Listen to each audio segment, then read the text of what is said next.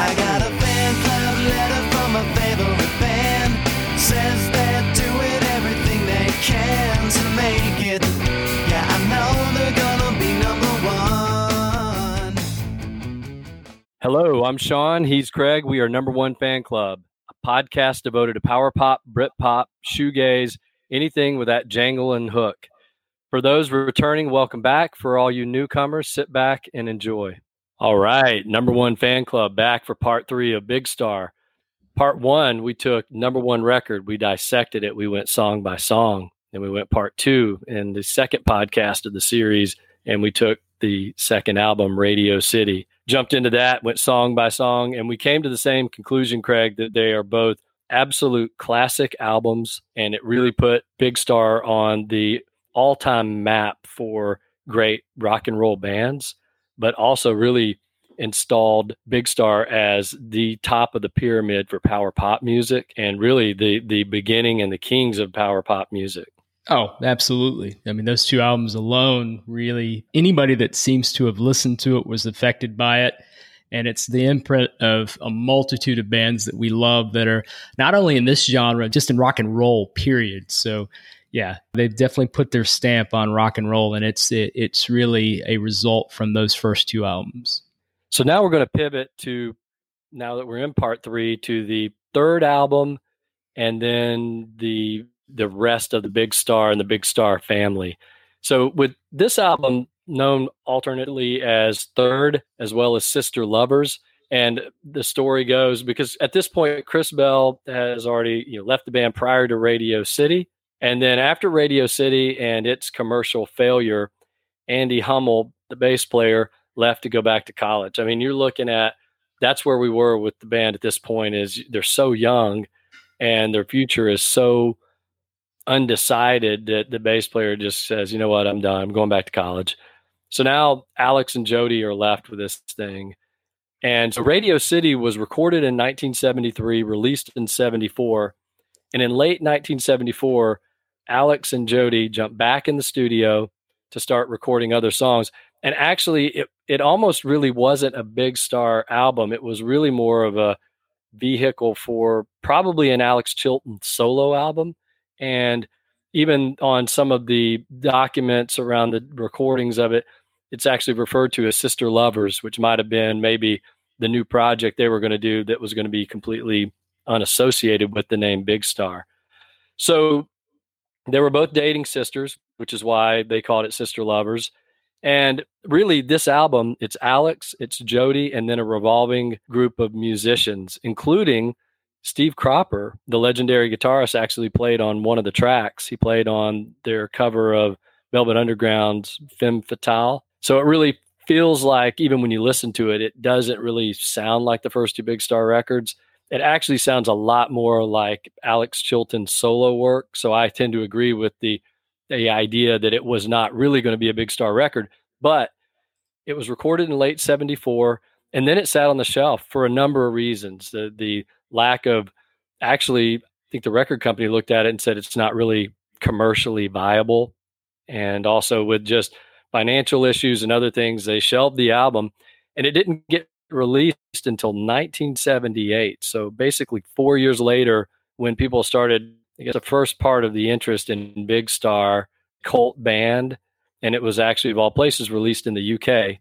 And then since it's really taken on a life of its own, and it's now praised as a classic five star album. And Craig, I got to say, for me, and we'll jump into just we're not going to go song by song, but we'll talk a little more of the album. But it's not my favorite of, of the three albums. It's my least favorite by far. And I know Peter Buck, who knows a lot more about music than me, loves it. Rolling Stone, All Music, all these places give it five stars, even rank it higher in some cases than the first two albums. I'm not there. No, and I'm not either. I will firmly admit I love this album, but in small doses. It's a very melancholic album. Uh, it's well done. It's very creative. Uh, I think it's probably the most creative thing that they've put out, and I think that's where the critical acclaim comes from. But make no doubt, it feels like an Alex Chilton solo album. It just does. And when I think of Big Star, I don't think about this particular album. I think about number one record in Radio City. So I, I, do have highlights I'd like to go through for me personally. I don't know if you have a list of songs that that you're partial to. I've got several that I'd like to reference. I'll say this. So, like you said, it was released in March of 1978. The edition I always listen to is the Ryko edition they put out on CD in 1992, which apparently was the version created by Jim Dickinson that was supposed to reflect what the band originally intended. If you look at some of the releases on vinyl, they're very different. The layout's different, the song selections are different. Some songs are omitted, some are not. But uh, so I'm going off the Ryko edition. And so I'm going to go through my top five songs very quickly. Kizza Me, is a killer opener. Love it. Very unique. They know how to open an album. Thank You Friends is probably the closest thing to matching what I would consider their signature sound, just a little bit quirkier. Great song. Jesus Christ is amazing. Uh, great track, more laid back, kind of lo fi version, but still a bit trademark Big Star. Kangaroo is stunning. Maybe my favorite of the entire album. Such a creative meld of sounds for You is a stellar song. I love they that they included it with the album because it's Jody Stephens written song. So glad he has a contribution here. I just love him. Um, and then a couple of other bonuses for me that were bonus tracks were Nighttime is a lovely track, really haunting, and Take Care is just this eccentric collision of sounds. Very well done, albeit a bit obtuse. And so my recap of this album is it's just a bit disjointed. And that's why I can't put it up there as one of my favorite albums because it's just really hard to follow a flow. It just, it seems to meander in and out. I get the critical acclaim, but if somebody were to say, hey, what do you think epitomizes Big Star, this would not be it. Yeah, one of the reasons, and critics love this album, is, you know, they use phrases like emotional and gut wrenching and heartbreaking. It's really a record of an artist baring his soul. And at yeah. times you feel that, you hear it, and it's almost a little painful, so to speak, to watch or to listen to. And maybe that's one reason. It's if it were another band and I was listening to this album, judging it away from the first two albums, I think I'd like it even more. That makes sense. But for sure. me, just not after the first two albums, just not. It doesn't do it for me. I, I love the first two albums so much as we've talked about before. There are great moments on here, and I, I'm right down the line with you. More of a top three for me, and it's a pretty simple top three, but I absolutely love Thank You Friends. I think Thank You Friends, what you said a minute ago, it could have been on either of the first two albums, especially Radio City. I think it would have fit well on Radio City. And who, who knows? I don't know the background on that song. It might have even been written at the time of the recording of Radio City and just didn't get included. I love that song.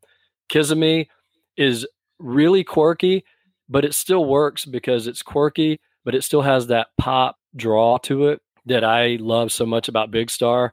So it does combine the quirkiness that you would hear later from Alex and even on on this third album, but still has enough of that funky quirky uh, pop feel to it to to draw me in.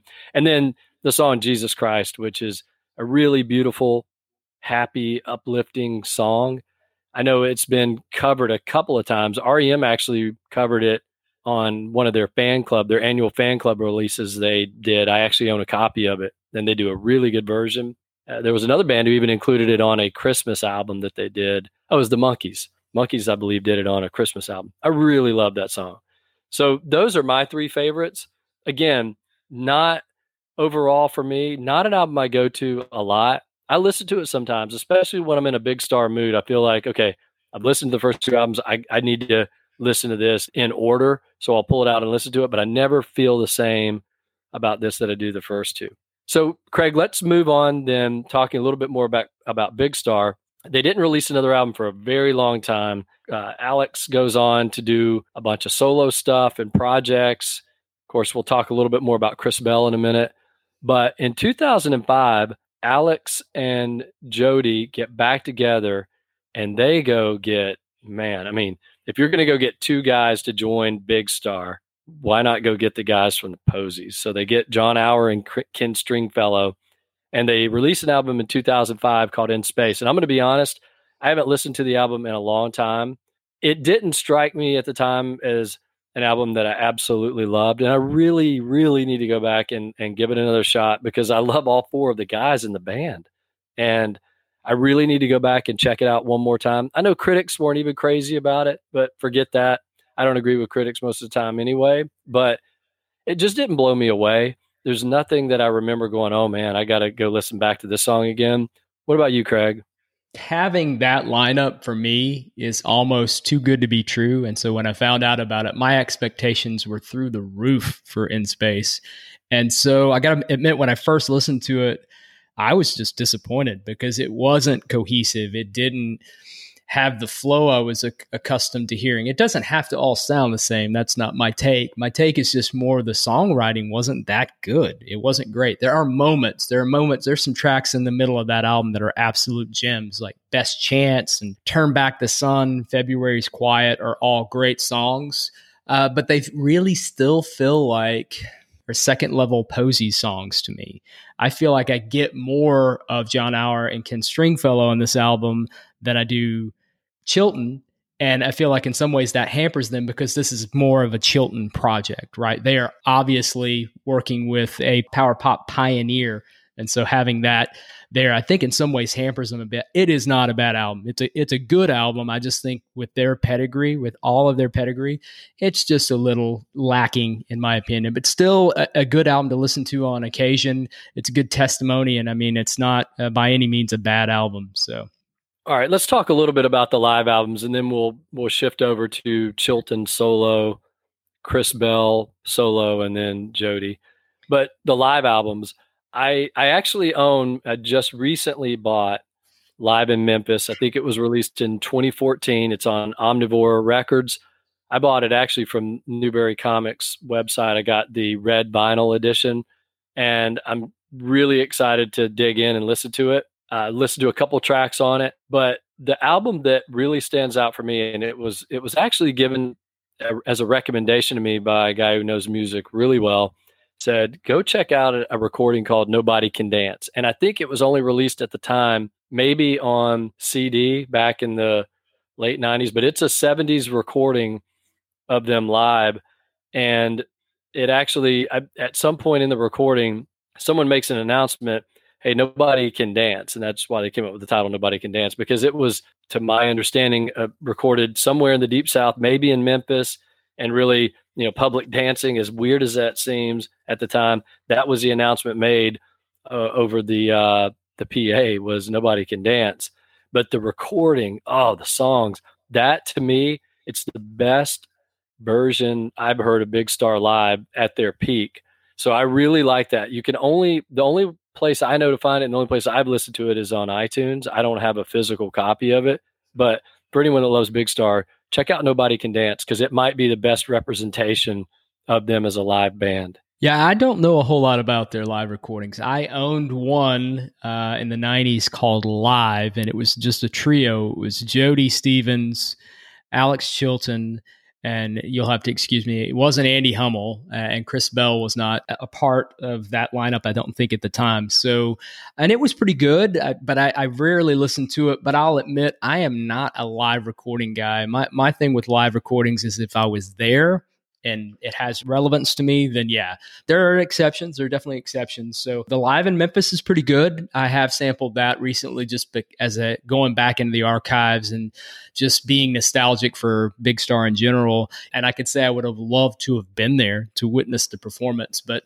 I'll admit, live recordings for me are always uh, kind of things I overlook because it's just not my thing. Well, and a lot of live recordings, they're sterile. You don't really know how much back into the studio and fix things and all that. And I'm like you, I just, if I'm there, that's the best part is being there live and seeing it. But otherwise, i I like the studio recordings better. All right. So, Alex Chilton solo years. Craig, this is going to be really fast for me. I just am not a fan. And maybe listeners over time can make recommendations on great songs or an album that I might have missed. I've sampled a lot of Alex Chilton solo and I really really want to love it and I just I can't. And I've got I've got an Ork Records compilation where he did a couple of tracks on and I've listened to that. I've listened to I've I own the very best of Alex Chilton. I think it was on Rhino Records. I just it doesn't blow me away. It, it gets he he went from the Box Tops being you know part of this sort of young soul type band, being the front man, having a real soulful voice, southern deep southern soul, to Big Star. Those first two classic albums, more power pop, and then when he shifts to the third album and even into his career, it gets a lot more weird and I don't know if avant garde is the right word, but it just nothing really grabs me much of the Alex Chilton solo years. And I really want it to, but I just haven't been there yet. I think avant garde's not. I think that's actually accurate in, at some points. I definitely think it's definitely more morose and somber and just melancholic. And I like melancholic music. I just go back to songwriting and I just none of the stuff really grabbed me. I only owned it because I was such a rabid Big Star fan that I was a completist. But every time I would go to listen to a Chilton album, I'd stop after two, a couple songs or midway through the albums because it just didn't grab me. Um, so I'm right there with you. I, I hate to say it at this, at this, this is the portion where I kind of a little tune out. But Alex Chilton's solo career was I, I don't want to call it disappointing because I don't want to say anything about an artist that's that creative and and that he is a great songwriter. He just started to write in a manner that I couldn't connect with, if that makes sense. So yeah, then we shift over to Chris Bell. Unfortunately, because sadly, tragically, he died way too early in a car accident in the late 70s. I don't even think he was 30 years old. I think he might have been 28, 29 years old. And he did not get to realize his full potential. I mean, really, the only thing that he recorded in his lifetime that was released was number one record. He wasn't on Radio City, although I still feel like he loomed large in the background of, of a lot of those songs. But number one record is pretty much it, except for a 45 that he did, which is included. That's uh, You and Your Sister. And then I think the flip side might have been I Am the Cosmos. But then after his untimely passing, they did release the album I Am the Cosmos, which feels a lot a lot of it is probably unfinished. There's some really good moments on the album. I like the title track, I Am the Cosmos. And I feel like that probably would have been a better record had he had more time with it, perhaps. The guy was so talented. And it was just a matter of time before he was going to make some great records again. But it always draws me back to, gosh, I would have loved to have seen Alex and Chris continue forward together as a duo because they had something together right out of the gate. Um, so I like I Am the Cosmos. It does feel at times more like demos to me than a fully realized album, but still a good recording. Yeah, I mean it's pieced together for sure. I mean it's not a full album. It's not something he would have, I guess, envisioned or he would have pieced together. Who knows? Maybe, but the elements are all there, and that's what I love about it. It it, it is scattered. It is definitely a scattered affair. It's eclectic. Um, but even from a demo type quality on some of the songs, it still seems like he's on to something. And that and that's what I love about it. So every time I listen to it, I get something a little bit different. There are moments like of course the title track on Cosmos is just great. You and your sister is fantastic. Some of the best lyrics, very heartfelt. I love uh, Better Save Yourself. I think that's a great song. And Speed of Sound Love, love, love that song. So I, you know, I don't put it up there with the Big Star albums, the first two Big Star albums, uh, but it's a close third for me. It really is. It's a, it's a really uh, good testimony of him as a songwriter. And I'm like you, I would have loved to have seen them continue because they had that it factor. It's hard to say the Lennon McCartney thing because that's that's almost unattainable, but it, they were pretty close. But I do think this is a really good album and I'm like you, I would be very curious to see what it would have been like, what this would have sounded like had he been a part of the entire process. Agreed. Yeah, and who knows? It, you know, th- no one's going to ever achieve Lennon McCartney, both commercially and artistically, critically. It's probably never anything that's ever going to come close to matching that partnership. You know, Jagger Richards is a pretty good one, but I'll still put Lennon McCartney first. But it would have been really interesting to hear what Chilton Bell could have done in the future.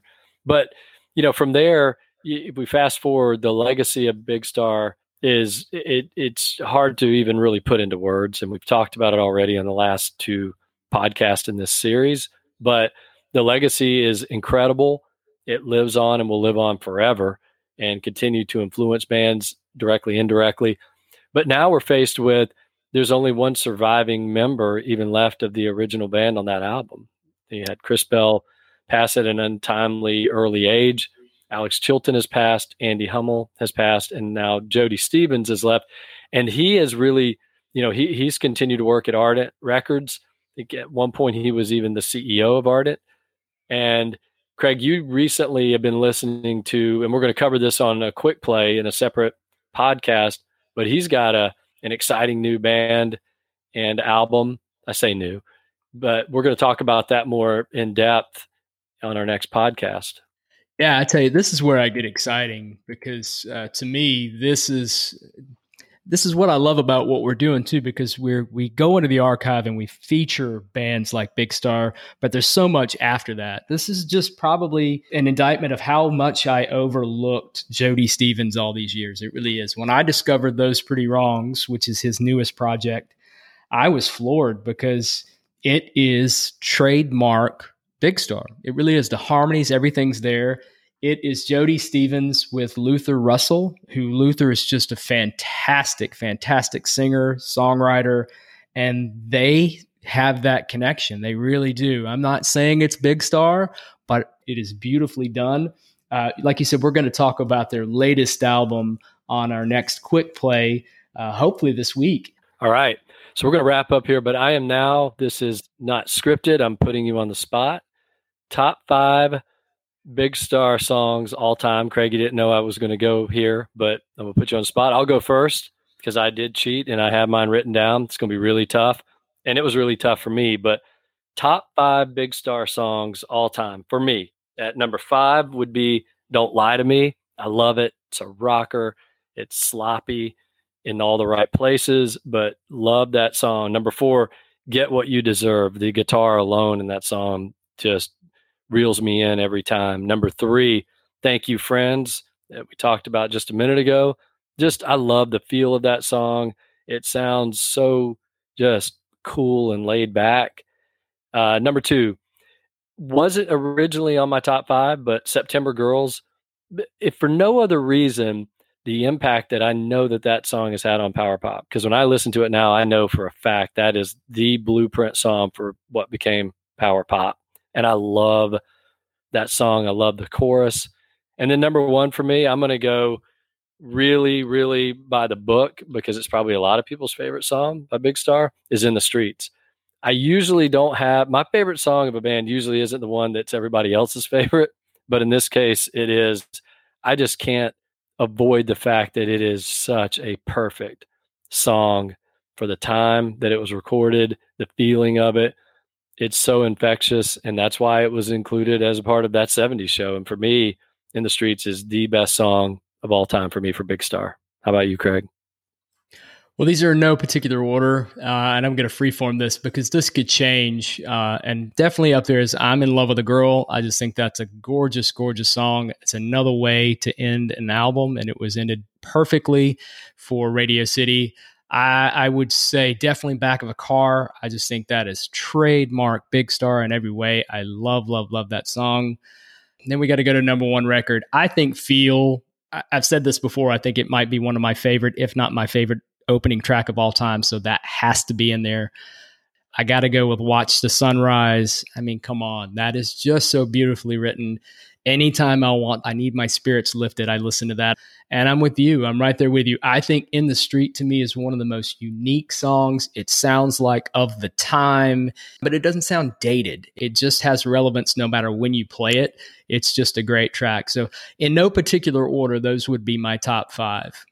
I love it because yours are really different than mine, other than the last song. So we just rattled off basically ten great songs, and the and the other four that you mentioned that weren't in my top five, all of them would, were in consideration. Uh, you can't go wrong. I mean, and in the streets, I, yeah, I read this recently that that song it it almost has a feel of innocence to it of the time, early seventies, but at the same time, it would have luckily, I guess, in a way, luckily they didn't have enough exposure for it to get on the radar to be on the radio because they would have had to taken out the line about I wish we had a joint so bad because it wouldn't have worked in radio in 1972. But that song should have been a top number one record. Craig, with that, we're it's a wrap. We've now gone through three parts on Big Star, the band that really kicked off power pop music. And we're going to go next to Raspberries, the band out of Cleveland, Ohio, that really is criminally ignored these days. A lot of people know about them that are in the know, but a lot of people have no idea who they are. And I'm excited to talk about Raspberries next. Yeah, me too. I, will be completely honest here. I've kind of overlooked them, but in doing my research and then listening to those first four albums, why? It makes no sense that I would not, that this should have been in my collection since day one. So I'm really excited about it because this is kind of a bit of an introduction. I'm going to do a, a, mad deep dive to, to acclimate myself with their catalog, but I'm very excited. Yeah, I can't wait. It's going to be a lot of fun. We, and we'll do that in one part. Uh, unlike the big star that we split up, we will cover all four of those albums at once, and it's going to be a lot of fun. Craig, this was great. I really love talking about Big Star and looking forward to getting feedback from listeners. And with that, we are we are out. Thank you so much for listening. Take care.